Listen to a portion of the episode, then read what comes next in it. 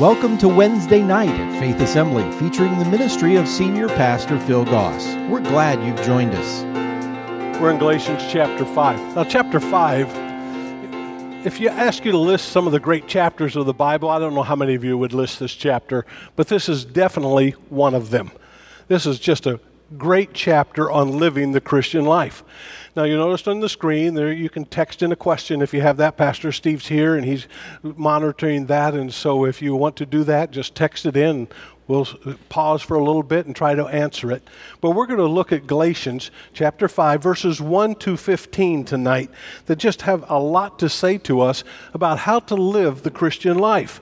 And first of all, it begins with what is important? What, what is it that really matters? And Paul kind of shifts. He's been talking to them about this struggle that's going on in the church where some of them are trying to say, look, yes, be a Christian, yes, accept Christ, but also you have to be circumcised, you have to keep some of the laws and everything. Paul says, garbage. So here's what he boils it down to. He says, so, so Christ has truly set us free. Now make sure that you stay free and don't get tied up again in slavery to the law. The battle of the Christian walk is to stay free. You see, when the law gets involved, when my nature gets involved, I become a slave to it. That would another term we have for that is addicted. Addictions are because of slavery. It's there, it's controlling me. And Paul says, look, Jesus Christ has come to set you free now you have to work at staying free. Do not get bundled up. Don't get tied up. Don't get chewed up by slavery to something else. Christ wants to set you free. So he drives that point. Great verse, great verse. Listen, I, Paul, tell you this if you are counting on circumcision to make you right with God, then Christ will be of no benefit to you. You know, if you believe that circumcision or doing something extra will make you right with God, better with God, then, you know, what Christ did on the cross doesn't matter to you anymore because you've determined that there's more to it than just Christ's death, resurrection. And so that's where he comes at. He says, Look, you know, don't become legalistic. Now, legalism is simply this you take something good and you make it necessary. You know, it's a good thing to talk right. But if you make it necessary and say you've got to talk this way in order to be a Christian, if you make it so that you can say these words and you've got to say these words and you've got to say them in this way, then you're making something else that's good necessary. The only thing that's necessary is Jesus Christ. And so legalism causes you to lose joy, and freedom has to be fought for. You have to fight to stay free. And if we allow the law to tie us up, Christ will be of no benefit to you. I'll say it again. If you're trying to find favor with God by being circumcised, by obeying the law, then you must obey every regulation in the whole law of Moses. Remember, we've talked about in the previous chapters, and Paul has dealt with them. If you break one law, you've broken them all. So Paul says, look, if you're going to believe that one, you've got to believe all of them. If you're going to try to keep that one, you've got to try to keep every one of them. And so I don't have to try to earn favor with God. Pastor Steve mentioned it early. God loves me. I don't have to earn it. He always loves me. He always cares for me. And if I'm trying to earn God's favor by if I do this and if I do this, then God will like me, God already likes you. And so he comes to that place where he says, Look, if you think in that, if you got to think you got to keep that law, then you have to obey all of it. Over 400 or more laws that the Jews had come up with, impossible. And everybody knew it. If you're trying to make yourself right with God by keeping the law, you have been cut off from Christ and you have fallen away from God's grace. In other words, you've just now eliminated Christ, and if you've eliminated Christ, you no longer have the relationship with your need, and now you don't get the grace of God that you have to have. And so you're d- stomping all over His grace, His love, His mercy that He has for you, and you're just making it as nothing. Because on Judgment Day, when you and I stand before God, the only thing that matters is our relationship with Jesus Christ. It's not all the extra stuff. It's, I have accepted Christ, I'm saved. That's it. But we who live by the Spirit eagerly wait to receive by faith. Now, living by the Spirit's an interesting term, and we're not going to get into it tonight, but Paul goes on in this chapter to deal with the fruit of the Spirit. And so he introduces that term that becomes critical for us as Christians today. And if we live by the Spirit, we're eagerly waiting to receive how? By faith the righteousness God has promised to us. You see, we do the law because we think it's going to earn something better for us and it's going to make us in better view of God and everything. Eh, I'll feel better about myself, God will feel better about me, and we do that. No, no, no. By faith, we have accepted Christ and what He did. And because of that, we live by the Spirit of God, and by faith, we're waiting for that day when we will see God and He will declare us righteous. For when we place our faith in Christ Jesus, there is no benefit in being circumcised or being uncircumcised. There's no benefit in keeping the law. What's important is faith expressing itself in love. What's important is faith expressing itself in love. So if I truly have faith in Christ, that is expressed by my love. Now, Paul's going to bring this uh, more into focus as he goes along here, but that's an important verse for us. Uh, you know, what's, what's important in life? It's my faith in Christ. And how is that faith demonstrated? By my love for Christ, for God, and for others. The heart of everything that's there. And so Paul begins and opens this chapter. Here's what's important what's important is faith, expressing itself in love. Secondly, Paul says, Who interfered with you? Who cut you off? Who got you off track? Who, who is it that came into your life that got you into a place where you shouldn't be by now? Notice what he says. You were running the race so well. Who has held you back from following the truth? Who is it that's doing this? It certainly isn't God. Don't say God told me. Don't say it. isn't Him. He, he wouldn't do that. And He is the one who called you to freedom. Fight for freedom. Stay free. Freedom expressing itself through the Spirit by faith by love. So he didn't call you that. He's called you to freedom, not to legalism. This false teaching is like a little yeast that spreads through the whole batch of dough. If you're a baker at all and you know, every time I think of a little yeast and go through a batch of dough, I, I think of sticky buns, cinnamon rolls, and those types of good things. And just a little bit of yeast, you put it in there, and suddenly that dough starts rising and everything and gets all nice and fluffy. And oh man. And it doesn't take much. You buy yeast in these little packets, and it just takes a little bit of that, and it goes through the whole dough and creates this chemical process. And Paul uses that as an illustration. This false teaching starts with just a few starts with just a little bit, and then it begins to spread through the whole group. I'm trusting the Lord to keep you from believing false teachings. I'm praying that God will keep you out of this. God will judge that person, whoever he is, who has been confusing you. God will judge him. Dear brothers and sisters, if I were still preaching that, you must be circumcised, as some say I do, well, I'm still being persecuted. See, they try to trick people. Well, Paul says this. Paul says, No, I don't. If I were no, uh, no longer preaching salvation through the cross of Christ, no one will be offended. I mean, if I'm so dogmatic on this and if, if I'm not doing that anymore, no one's going to care. It's not going to bother them. I just wish that those troublemakers who want to mutilate you by circumcision would mutilate themselves. Boy, he's pretty blunt, isn't he?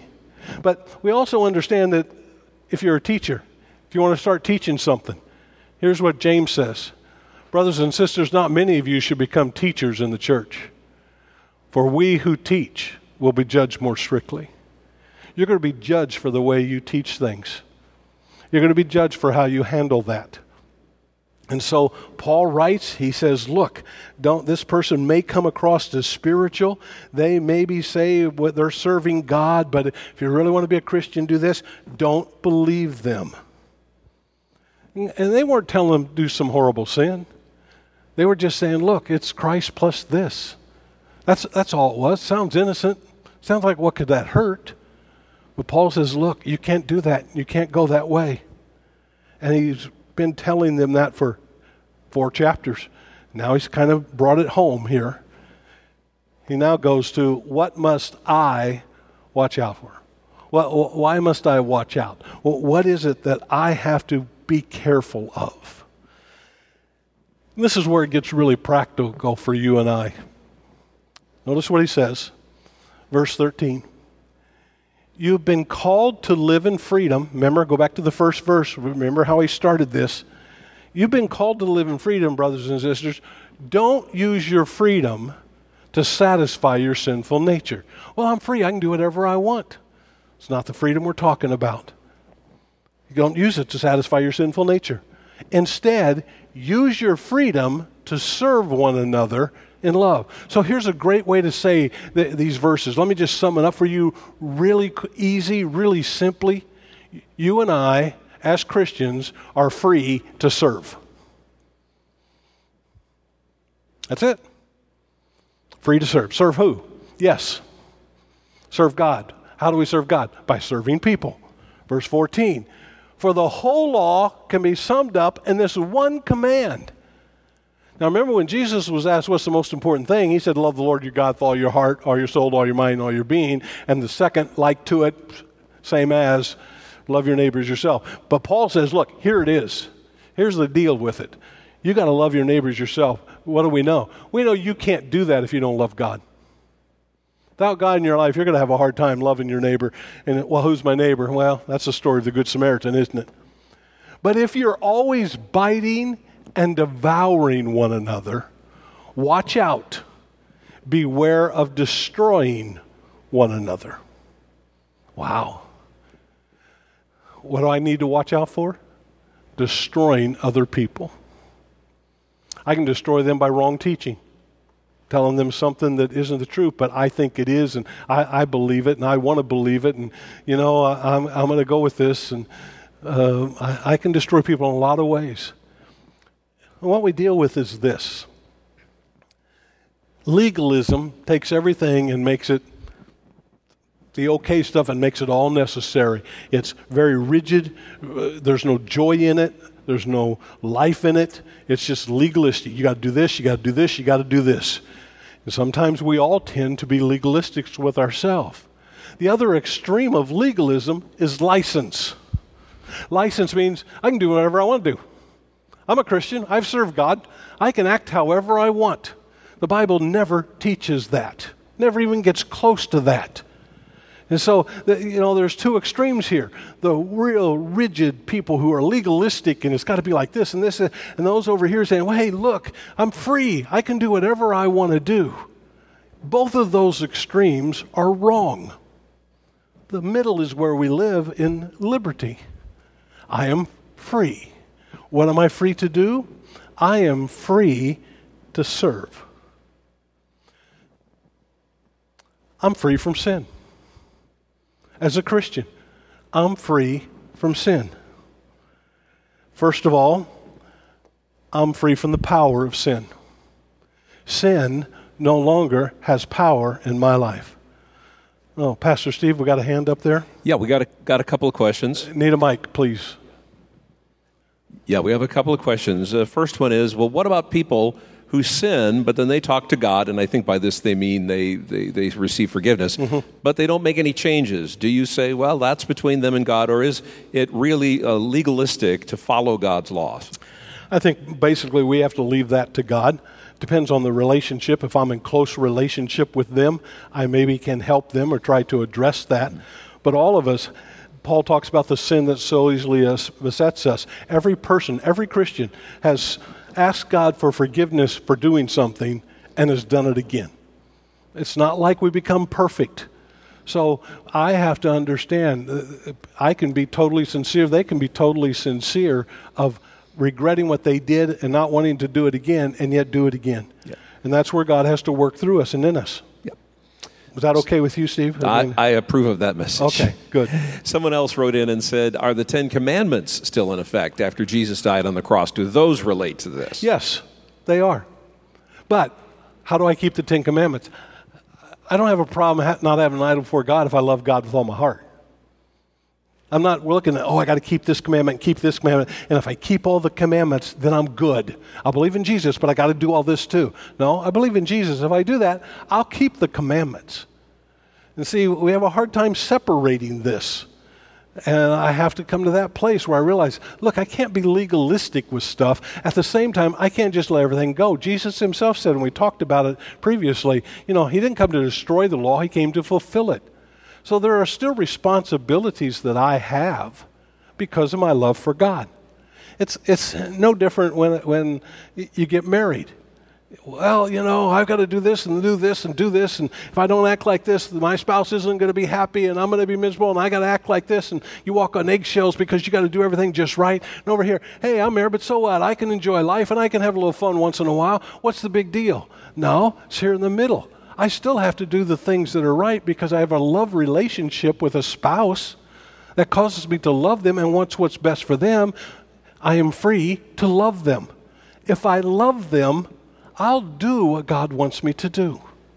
That's it for now. Okay. So I'm free from the power of sin. Look at what Paul writes in Romans. When we died with Christ, we were set free from the power of sin. In other words, sin no longer has to be your master. I, I can overcome that. How? Through the Spirit that he's going to talk about in, in a little bit, and we'll get into it next week. And so I'm free from the power of sin. Sin no longer has to control me. I no longer have to listen to it. I'm also free from the penalty of sin. The penalty of sin is death. When you sin, Jesus said, you'll die. So there's death that's associated when I sin. There's death in life. There's physical death. There's spiritual death. There's also a death that I'll never enjoy the joy and the freedom that I get in serving God. And so the penalty of sin. Here's what he writes in Hebrews chapter 9.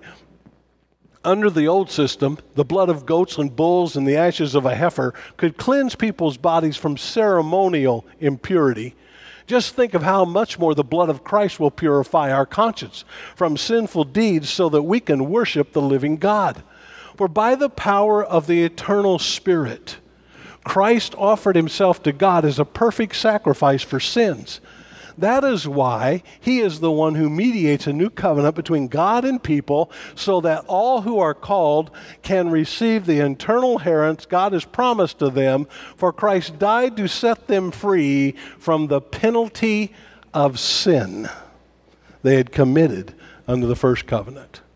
So I'm free when I what I have to watch out, I have to understand I am free from sin. I do not have to give in to it. Thus I can't say I can't help myself. Oh well, we're all sinners, it's just the way I am. It's not the way you need to be. God, Spirit, alive in you, gives you the power to be victorious over sin. That power is resident in every Christian.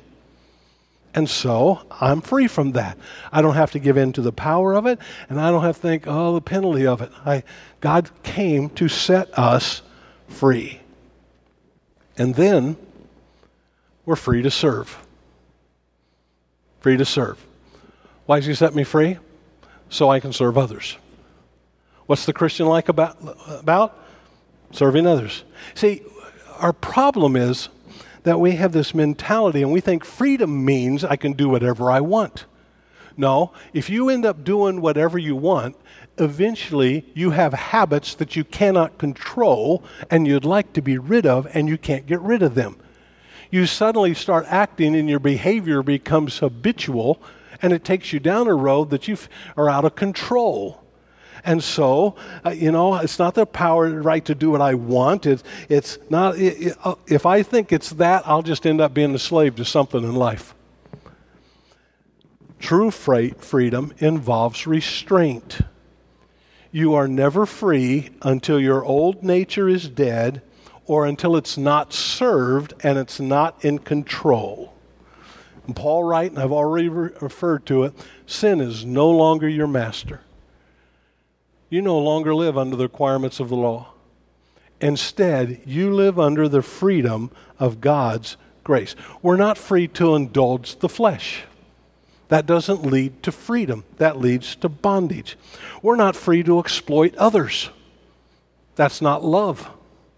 We're not free to disregard the needs of others. And so I have to fight for freedom. We, of all people in America, should understand that. We're a free country because people fought for us. That same freedom is true in the Christian walk as well. And so I have a responsibility to stay free, which means I am free to serve, and that means at times I have to limit my freedom. So I limit my freedom when, first of all, my freedom could hurt a fellow Christian. If I know that there's something I'm going to do that someone else is going to be offended by, then I don't do it. Well, they should just get over it. Well, maybe they should. But you should be mature enough and loving enough to care about others and what they think and how that's going to affect them. It could hurt them. Um, okay, let, let, let me use this illustration. It's, it's relevant today. Well, you know what? I'm free to go wherever I want and not wear a mask. I don't need to do that. I don't have a problem with it. Okay, great. You don't. But if you know there's other people that do, how are you going to handle that? Are you going to, well, I'm free. I can do it, live however I want. Or am I willing to say, you know what? I don't do, want to do anything to offend you. I don't want to do anything to cause friction. I'll put one on, big deal. The stronger takes care of the weaker. The, the one who has great, you know, I, this is a conviction. Okay, great. I don't have to force myself because you see, if I do that, I'm not serving in love, am I?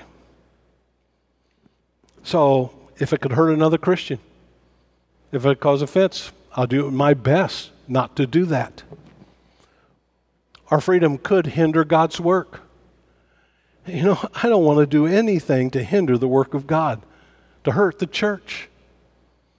And so there's things that maybe, well, I, you know, I don't have a problem with it. Well, but I don't want to bring division.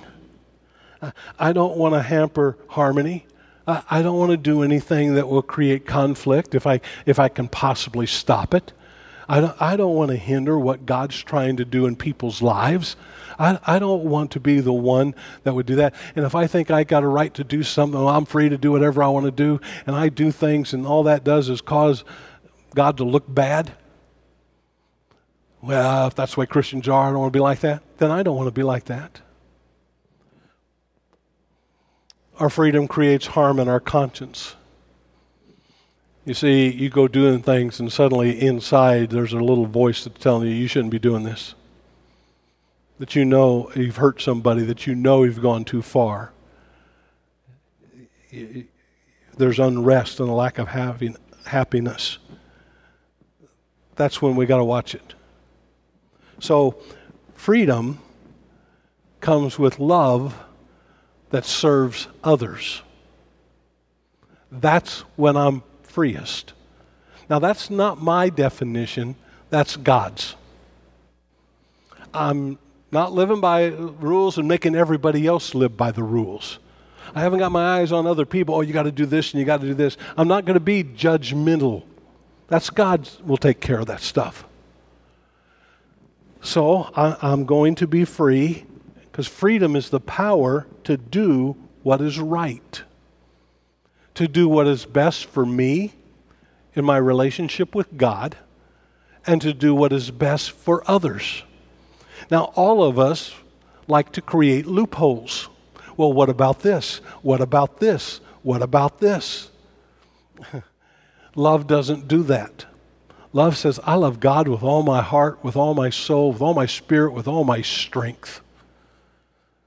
And I'm going to love others the same way. And I'm free to do that. Jesus Christ came to set you free not to be entangled again into slavery by your sinful nature that will take you down a road in life you don't want to go down, and that will always end up in regret, remorse, and death.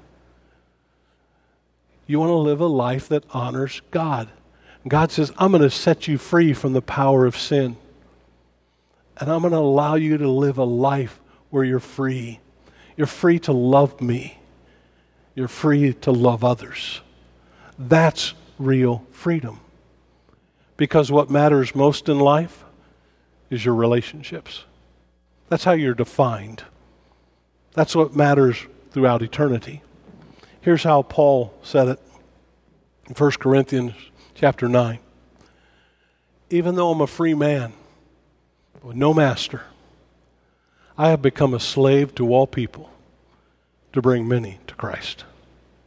I'm free to serve.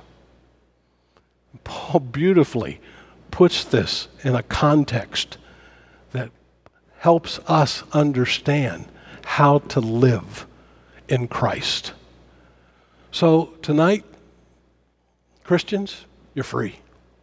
You're free to love God with all your heart, with all your soul, with all your being. You're not free to set rules for everybody else and free to be the judge and jury for people. You're not free to do whatever you want to do those things always lead in bondage and will never bring you freedom. They'll just bring you more bondage. But Christ will set you free, and you get to live in that liberty. So I would encourage you tonight live in the freedom that only Jesus Christ can give to you. You're free to serve. Let's pray. Lord, thank you tonight for this chapter and these verses that clarify for us our walk with you. It's hard. We, we all kind of grate at it. We all kind of like to find another way around it. We all want to make excuses because, boy, that bar's set really high. But yet you've called us to be this kind of person. We're going to look next week at how the Spirit can help us do this. And so, Lord, help us to live as free people because who the Son sets free is free indeed.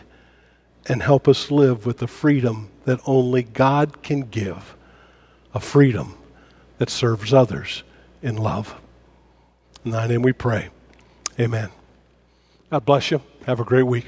Thank you for joining us for tonight's service. If you would like to talk with someone about what you've heard, please visit our website at faith.ag or call us at 239 543 2700. If you're in the Fort Myers area and don't already have a church home, you're invited to join us for Wednesday nights at 7 p.m. We also gather on Sunday mornings at 8:15 and 10:45 a.m. Faith Assembly is located at 7101 Bayshore Road. Join us again next time for Wednesday night at Faith Assembly. Faith Assembly's Wednesday night is a production of Faith Assembly Media Tech, North Fort Myers, Florida.